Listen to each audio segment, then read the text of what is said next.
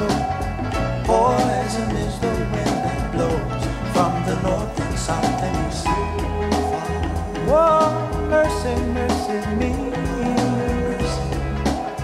All things ain't what they used to be. No, no. Oil wasted on the oceans and upon our seas.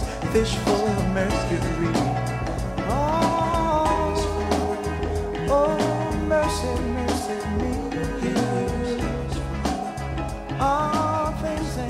They used to be. No, no. Radiation underground. All right, welcome back to the podcast. In the week of September 25th, 2022. Glad you're here. If you're in town on Sunday, join us at Mission Hills. We'll be finishing out our climate conversations for this month of Environmental Awareness Month and our series Mercy, Mercy Me. And this morning, I want to offer some thoughts on eco spirituality and see where we can take the conversation on Sunday. Uh, this week, I am reading out of the Gospel of Mark, chapter 12, starting in verse 28, and I'm reading out of the CEB translation. One of the scribes came near and heard them disputing with one another. And seeing that he answered them well, he asked him, Which commandment is the first of all? Jesus answered, The first is, Hear, O Israel, the Lord our God, the Lord is one. You shall love the Lord your God with all of your heart, with all of your soul, with all of your mind, and with all of your strength. The second is this You shall love your neighbor as yourself. There is no other commandment greater than these. The word of the Lord. All right. Well, I want to offer some thoughts uh, for our conversation on Sunday on eco spirituality, how we've been talking about eco spirituality from a variety of different perspectives this month. And hopefully, I can offer some helpful notes and an outlook for how we might think about this as a community of Mission Hills and how we might go about practicing this in our communal life and in our personal lives as well. So, we began this month by talking about our community's ongoing journey to become carbon negative with all the things that we've done here as a result of the last six years. Uh, physical things that we've done to the space, spiritual spaces that we've created, where we can specifically encounter God in nature and as a result, everywhere. And in the second week, Kelly walked us through how an ecological spiritu- spirituality contrasts uh, with what we often find, which she coined this term egological uh, in the varieties of e- worldviews and spiritualities. Uh, and how they're distinguished is they can avoid, uh, deny, and even rep- repress the climate crisis and the associated emotions. And as Kelly was talking, I was thinking about this uh, this book by Ilia Delio on creation care, where she's talking about Franciscan spirituality in relation to eco spirituality in the 21st century. And she she writes this commentary just talking about uh, consumer co- culture broadly. She writes, "Consumerism has subverted our identity as human beings. Rationalism is no longer the basis of the human subject. Now it is consumerism. I buy, therefore I am." And I think she's getting at something that's tr- a true statement about both American Christianity and our consumer culture. And I think this is a solid way to think about uh, what Kelly was talking about when she says ego-logical spirituality in contrast to ecological spirituality or eco spirituality, as we shortened it. So, regardless of affiliations or non affiliations, ecological spiritualities lead to degrees of direct or indirect damage to communities and the climate. I think that's something we can sort of all agree on broadly in contrast to eco spirituality. So, eco spirituality, like we talked last week, uh, embraces eco anxiety and the grief, anger, guilt that comes along with recognizing that our, our universal body globally is feeling and experiencing uh, the trauma and effects of climate change. So last week, uh, if you remember, I proposed uh, dirty theology, which is a, a, a, term coined by Kester Brewin, a phrase uh, coined by Kester Brewin, as a as just one theological entrance into thinking about a positive and holistic vision of eco spirituality. So, dirty theology is is by no means anything that anyone has to adopt. It is just a way of thinking about a holistic uh, theology or spirituality that gets rid of these binaries of of in and out, clean and unclean, which we we often find in uh, purity theologies in Christianity and uh, consumer culture broadly. So, dirty theology, just as a refresher, embraces the fullness of the human experience in a way that moves beyond simplistic divisions, those binaries, uh, by recognizing that the Spirit crosses our conventions, our boundaries, and opens us up and continues to open us up into the experience of grace so that we can, as a result, uh, experience the interrelatedness uh, deeply in creation. So as we continue to experience the interrelatedness with all things, that is where we find Christ. So uh, an example that uh, that we used on Sunday is when even when Jesus clears out the temple, he's not so much cleaning the temple but allowing the disallowable in. So it's a flip of even how we might even understand that. A story that's, you know, talked about Jesus turns over the tables and, and cle- clears out the temple. It's less of a cleaning and more of, more of a dirtying of the temple, uh, taking something that uh, says, these people can come in here, this is uh, this space is pure, this is uh, impure. It's clearing out the temple so that disall- disallowable can be allowed in. And I think similarly, eco spirituality uh, breaks us open uh, in a way that muddies our perspective so that we can begin, hopefully, to genuinely feel our world. And as a result, we are, we are liberated to, to rest, to heal, and hopefully discover solidarity from sincere hearts. So, my, my hope in thinking about this, again, is not so, so, that anybody adopts my, my worldview or my uh, thinking on this it's it's just that my hope for eco spirituality is is that we might be able to avoid some of these uh, in out binaries, uh, fantasies that uh, eco spirituality can um, can give us some kind of uh, purity that sometimes can can characterize climate conversations, even ones outside of any kind of religious context or perspective, uh, because those oftentimes uh, trying to figure out ways that we can repress personal anxieties uh, through individual action. I've said it every every year we've done this series that uh, oftentimes a hyper focus on individual actions, individual climate actions, that is, uh, is usually a sign of repression. Uh, so when we realize the scale and source of the climate crisis, it opens us up to uh, to solidarity because we become individually we become connected bodies to the whole of the community, the whole of the cosmos, and then we become exposed hopefully we become more exposed hopefully to the to the needs of our community. So there's there's less of a need to ex- obsess over over my actions. Like that's the reason why we started with uh, week 1 the ways that our community has practically gone about uh, changing things because that's where we we begin. So in eco spirituality there's there's less of a need to obsess over fixing this and that and how much we recycle or how much or how short our showers are or all those kinds of things that are ways that we can re- that we try to re- maybe unconsciously repress that climate anxiety. Because we become become more aware of the the scale and the source of the climate tr- crisis we become more connected to our our own body uh, the cosmic body and the needs of our our community and the needs of our world. When when this happens we're free to uh, to let go of the need to obsess over our own individual uh, ecological actions. Not that those are unimportant, but they're they're secondary to the the kind of holistic spirituality where we understand that eco spirituality is a communal effort. It is a universal effort of healing that we get to be a part of uh, during however long our short time on earth is. So when we began the series, when we were talking about all the basics and practicalities of changing light bulbs and adding solar and the community garden, those things are great, and that's hopefully where uh, the interest is sparked to find that connection for a a much broader vision for what eco spirituality and solidarity can be, uh, where we begin to heal ourselves and the planet and we begin to have this cosmic vision where we realize that this healing is going to take longer than our lifetimes to accomplish. And I think this is generally good news and encompasses this broad vision for what eco spirituality uh, can be and can mean for us. It's, it's a, the experience of grace that leads us into a life of compassion.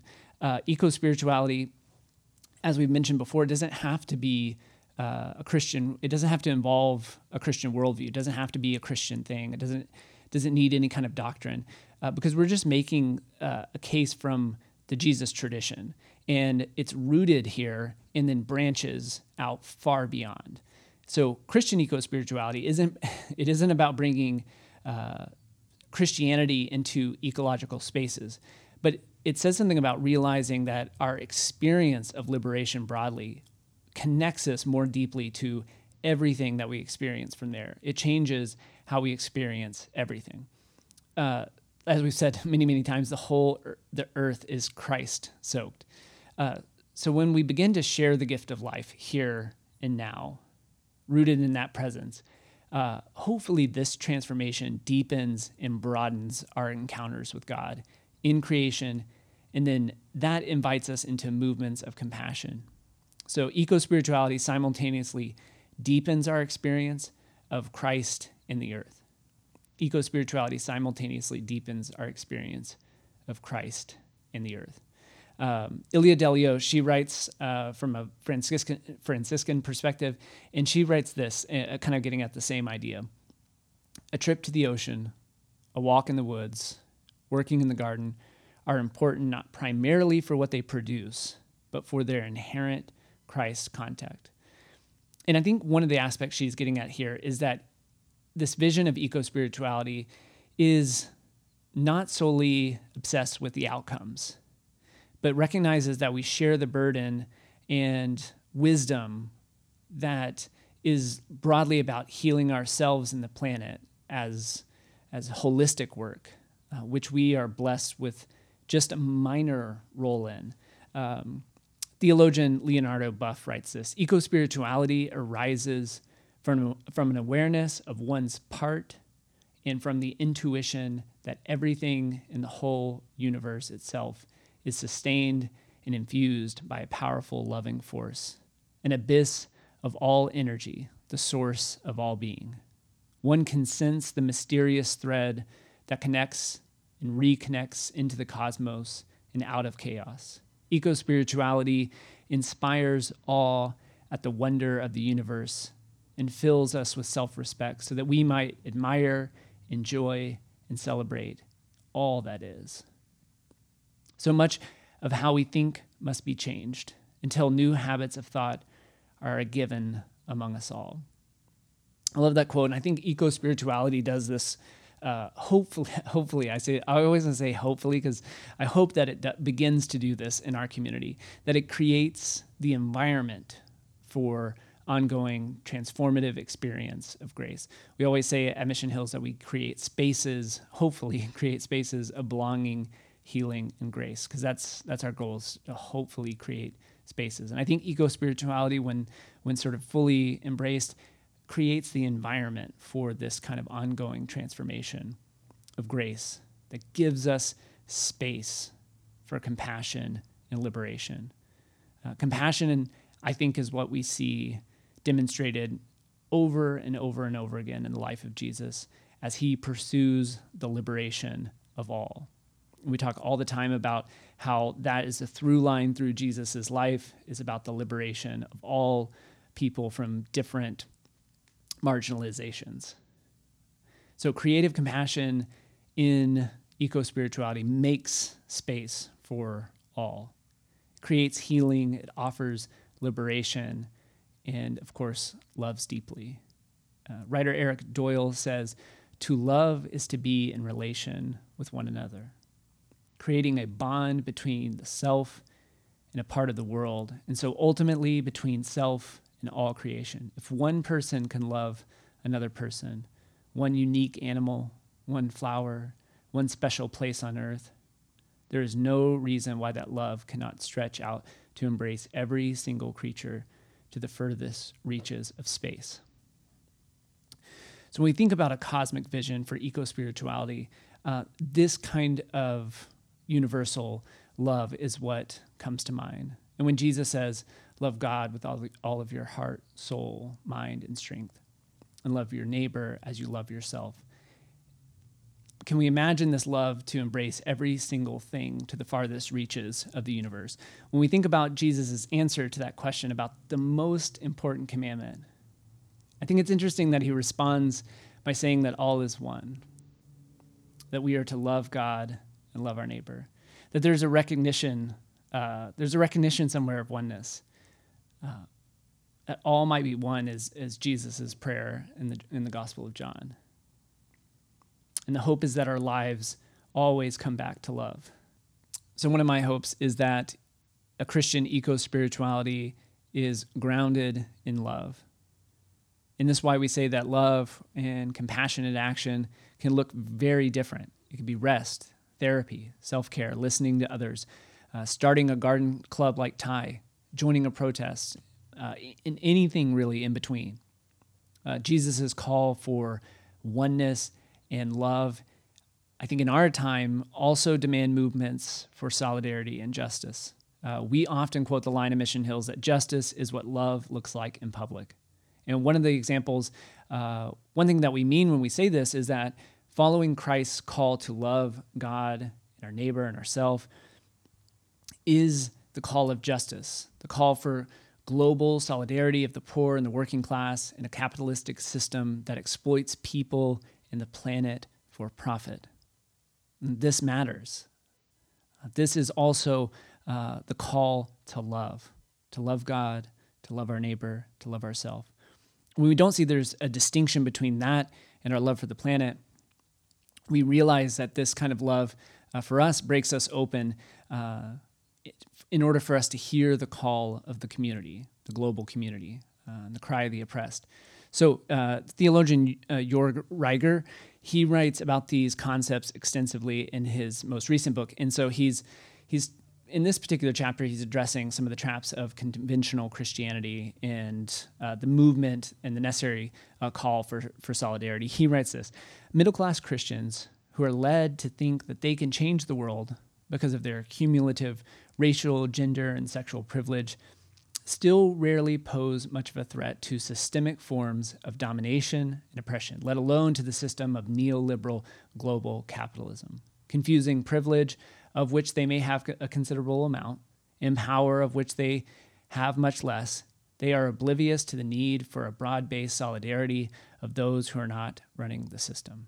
Activism must change, or it will become increasingly irrelevant. So, climate compassion uh, is the, also the call for solidarity. And I think a great uh, example of even uh, a step that we can do uh, that we've done recently for this is even uh, partnering with the Social Impact Center, like we did last weekend, and listening to the needs of those working in our community on behalf of justice. Uh, this is a kind of climate engagement, listening to the needs, not rushing out to to think that we have the solutions to to solve everything or uh, that we know the best way to to solve the climate crisis. So we're going to do this and do this and do this. Um, a lot of that a lot of that stuff is great and we have we have taken upon ourselves to to to be leaders in in a lot of those uh, regards. Uh, but climate compassion as solidarity and listening to our community is the movement of solidarity and oneness that is at, is at the core of listening to the call of love in our world. So it can look so many different ways, the way that we engage and think about our eco spirituality and how it leads us to, um, to grace and to listening.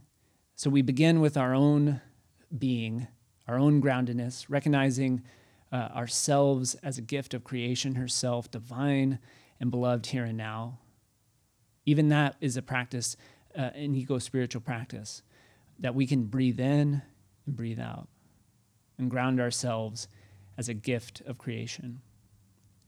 Uh, we've said it before, but rest and gratitude are subversive acts in a consumer culture. Rest and gratitude are subversive acts in a consumer culture. So, eco spiritual practices uh, are creative expressions eco spiritual practices sorry i'm repeating myself all the time but eco spiritual practice they're, they're, creative expressions of your experience of our experience of grace and compassion So, so maybe some uh, climate compassion questions uh, based on this this idea of the of the, the greatest commandment, the, the most important commandment. Um, what are the needs of our community? Who are we listening to? Who are we learning from? Uh, where are those marginalized uh, globally when it comes to the climate? What are they saying about how the climate crisis is affecting them? Uh, what might solidarity look like in our life together, Mission Hills and beyond? Uh, is our eco spirituality is it cultivating patience, curiosity, wonder, and resiliency? Uh, another question that you could write down uh, is what questions do you want to come up with? What questions does eco spirituality present to you? Uh, and then maybe for Sunday, how has your understanding uh, changed or grown during this particular environmental awareness month? Okay, those are a few questions that maybe we can uh, get into on Sunday that can help guide our conversation. Uh, but I hope this was helpful. I wanted to uh, to do a little bit of a, a, a, wrap up of this series and trace sort of this through line through our Mission Hills journey, um, through Kelly's comments on egological uh, versus ecological spirituality and climate anxiety, how a dirty theology uh, might empower us to get rid of our um, binary uh, decision making and binary thinking and have our own walls torn down so we can be continually open to grace. And then to see how compassionate action in climate justice can look so many different ways that we can ask ourselves uh, sincerely what is Jesus's uh, invitation to to love God and to love others and to love ourselves. What does that mean for us today? Uh, how can we think about that uh, when it comes to um, may all be one? This call that uh, the Lord God is one. How does that affect the way that we understand solidarity and questions of love and justice, and how that works out from a cosmic perspective? Just small questions for your for your weekend. All right, I'm going to close this with a with a with a quote, and I I will put the author's uh, name in the uh, show notes. I don't have that here. Gospel-based compassion tolerates no outsiders. It embraces and seeks to bring in all who are marginalized, oppressed, and excluded from empowering fellowship. It evokes a double response, requiring a reawakened heart that knows it cannot withhold the just action that liberates and empowers. The transformation of the heart, which also might be described as the contemplative gaze, asks us to go where it hurts, to enter the places of pain, to share in brokenness, fear, confusion, and anguish. Compassion challenges us to cry out with those in misery to mourn with those who are lonely, and to weep with those who are in tears. Compassion requires us to be weak with the weak, vulnerable with the vulnerable, and powerless with the powerless.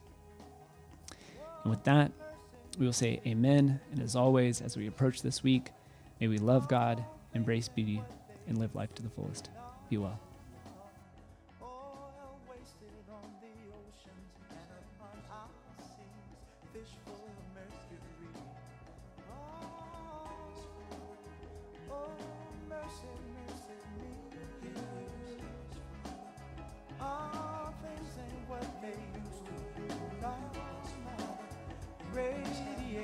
Underground and in the sky. Animals and birds who live nearby are alive. Oh, mercy, mercy me. All things and what they used to be. What about this overcrowded land? How much more will you from me? Can't you stand?